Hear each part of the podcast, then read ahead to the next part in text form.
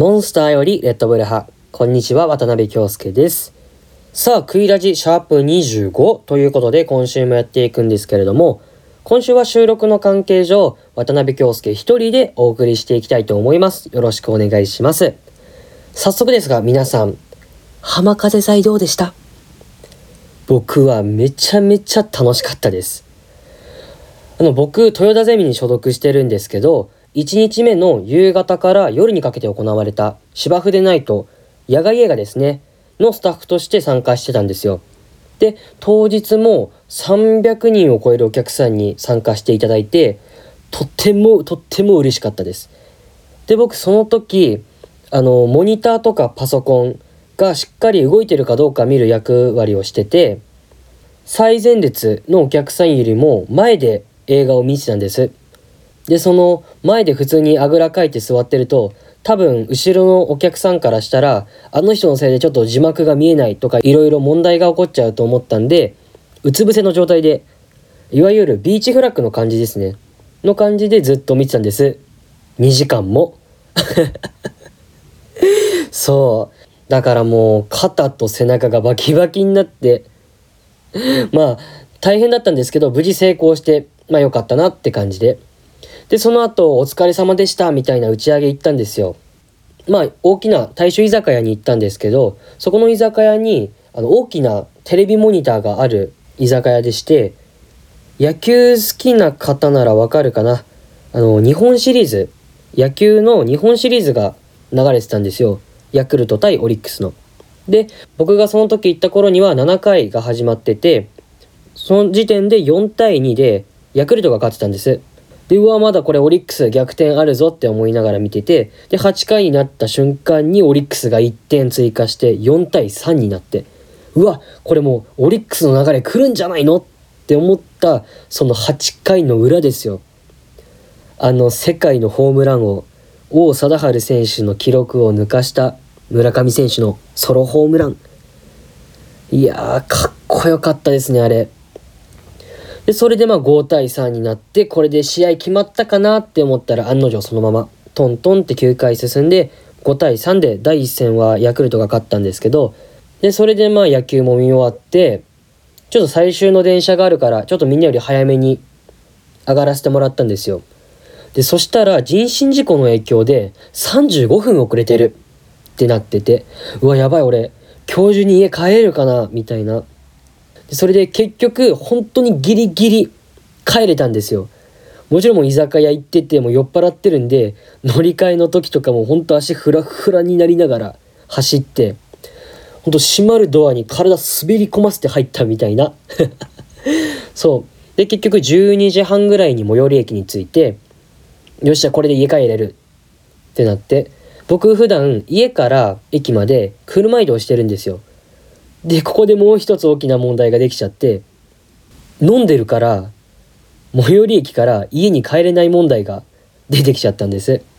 せっかく最終で帰れたのにそうで、それでまあ仕方ないから、でも歩いて帰ってもめちゃめちゃ時間かかるしめんどくさいなって思ってたんで、結局車中泊したんですよ。駐車場に止めてたんで。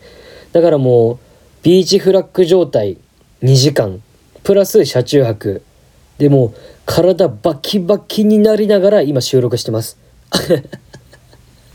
いやもう体ひねっても痛いんですけど、まあ今週も頑張っていきたいと思います。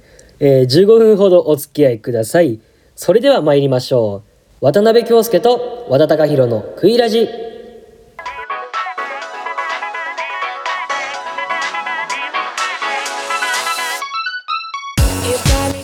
改めましてこんにちは、クイラジパーソナリティの渡辺京介です。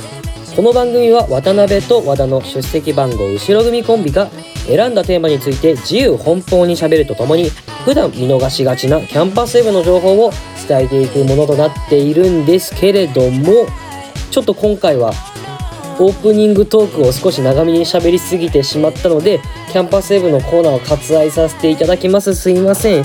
なので各自でキャンパスウェブを今週だけチェックしてみてください。それでは早速今週のテーマを発表します。今週のテーマは、聞かせてよみんなのハロウィンの思い出。ということで、今週はハロウィンについて話していこうと思います。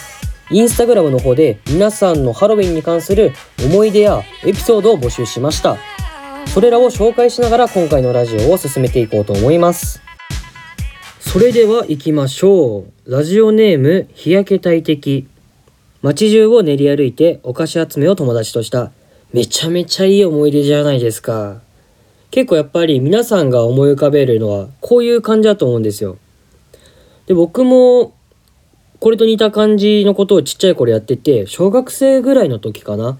僕英会話教室に通ってたんですけど、でその英会話教室が大きいショッピングモールの中にあったんですよ。でそれで仮装をして、そのショッピングモールの中を歩いてトリックアトリートってお店の店員さんとかに行ってお菓子をもらうっていうイベントに参加したことがあるんですよね。で確かその時が何の仮装してたっけ、なんか魔女みたいなとんがってる帽子と、なんか大きな鎌を持って歩いてたんですよ。でその鎌も確か自分で工作して作った記憶があって、三日月みたいな形あるじゃないですか。段ボールをあんな感じに切ってアルミホイルをぐるぐる巻きにして、いやーすっごいなんか懐かしいな、もう一回ああいうのやりたいな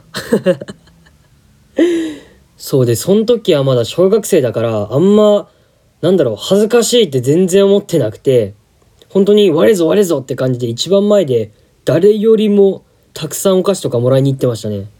で確かその時もハロウィンの音楽流したり、ハロウィンの歌を歌ったりして行ってたんですけど、結構周りの人からもちょっと写真撮られたりとかして、ちょっと有名人になった気分みたいな、そういうイベントに参加したのがすごい懐かしいなって思いましたね。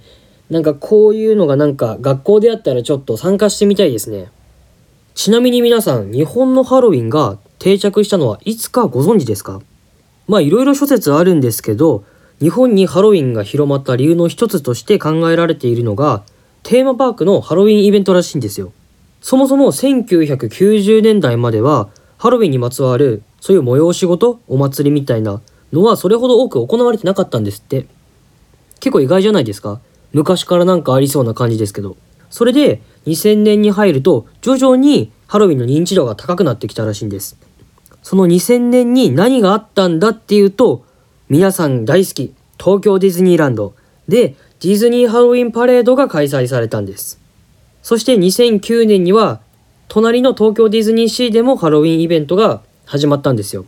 でそしてその2年後の2011年からは、今ではもう毎年恒例になってるユニバーサルスタジオジャパンのハロウィンホラーナイトがスタートしました。その他にも人気アーティスト主催のライブイベントだったり、渋谷とか大阪、福岡もあんのかな、そういった日本各地の地域でハロウィンイベントが地域ごとに行われるようになっていったんですよ。日本のハロウィンの歴史を見ると、ディズニーランドのハロウィンパレードが火付け役になったって言っても過言ではないかもしれないですね。渡辺京介と和田貴弘のkuiraji。さあ続いてのメールに参りましょう。ラジオネーム、紙粘土。幼少期スイスでの初ハロウィンで自宅に訪問してきた人の仮装が怖すぎてトラウマになった。スイスでの初ハロウィン、ちょっと待って、もう一回読みます。幼少期スイスでの初ハロウィンで自宅に訪問してきた人の仮装が怖すぎてトラウマになった。なるほど。いや、まずスイスがすごすぎて一回入ってこなかったわ。すごいな、このメール。確かに海外の方が日本に比べてよりリアルさを追求してる感じがしません？なんて言ったらいいんだろう。日本はコスプレ、海外は仮装みたいな。わかるかな？わかってほしいな。確かに小さい頃こういうの見たら絶対怖いよね。いや、僕も小さい頃マックにドナルドっているじゃないですか。であれが本当に怖すぎて、マック行くたびにドナルドのフィギュアがベンチに座ってるんですよ。ちっちゃい頃あれがものすごく嫌いで、今でもちょっとマックに行くのが怖くはないんですけど、当時の記憶が蘇っちゃうみたいな、そんな辛い思い出があります。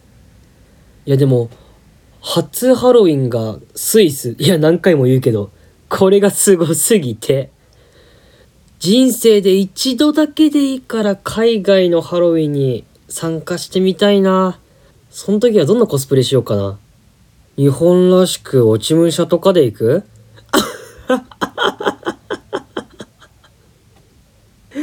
さあ、続いてのメールに参りましょう。ラジオネーム大山。お、名字のストロングスタイルですね。先生が怒ってヒートアップして夜の11時まで練習していた。お疲れ様です。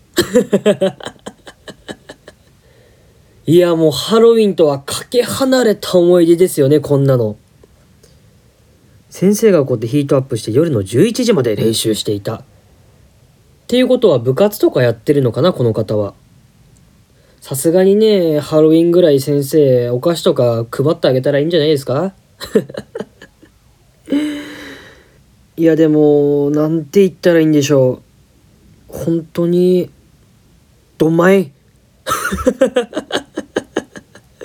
まあ今年はね、先生を怒らせないように、そしてハロウィンなのでお菓子もらえるように先生にトリックアトリートと言ってみてはどうでしょうか。また11時になるかもしれないですけど。さあ、ラストのメールに参りましょう。ラジオネーム、バナナうまい棒枝豆。仮装して授業を受けた。これまたいい思い出ですね。こういう思い出って意外と大人になってでも忘れないですからね。非日常感っていうのかな。仮装して授業を受けたってことは、大学かな？うん。ここって意外と厳しいもんね、そういうの。授業の終わりとかにお菓子くれるけど。僕も高校生の時はもちろん仮装とかそういうコスプレしちゃダメだよって感じだったんで、でも授業終わったら英語の先生、大体英語の先生なんですよ、お菓子くれるのって。ブラックサンダーもらった覚えあるな。しかも2つ、特別に。いやー、お世話になりました。そうだ、今年ってハロウィンは何曜日だ？ちょっと待ってくださいね。10月31。お、月曜日。じゃあこの月曜日にコスプレして学校に来る生徒めちゃめちゃいるんじゃないですか？てか多分サルクでイベントあるでしょ、こんなん。どうしよう、なんか俺もコスプレしていこうかな。あ、そうだ。オーバーオール持ってるんで、例えばオーバーオールにボーダーのロンティー着てチャッキーか、オーバーオールに黄色のシャツと丸眼鏡してミリオンやるか。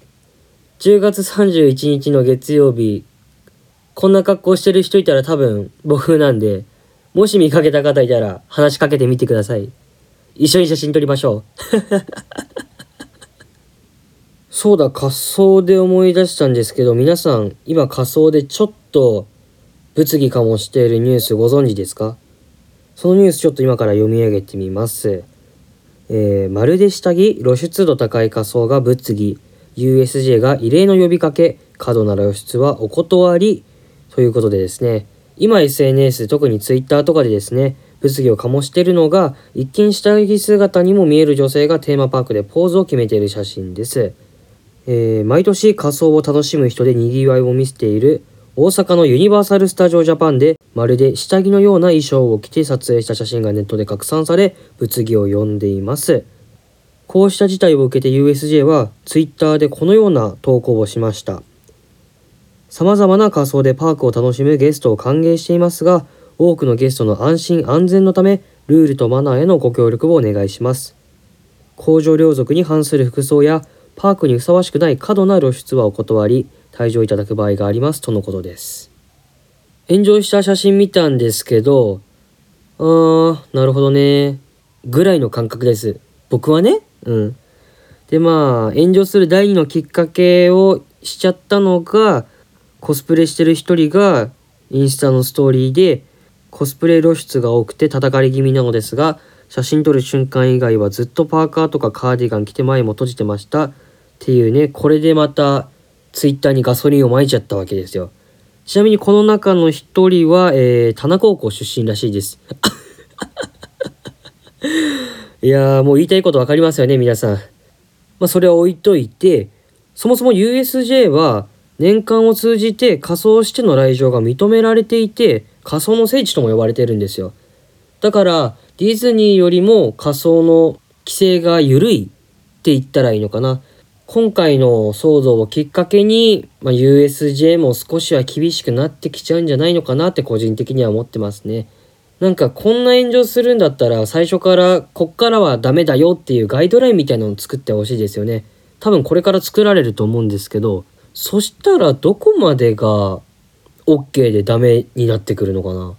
男の僕で考えると、下着がダメなんでしょっていうことは、もう筋肉マンもダメだ。もちろん。ルフィのコスプレとかはいいのかな。シャツ1枚裸で着るやつ。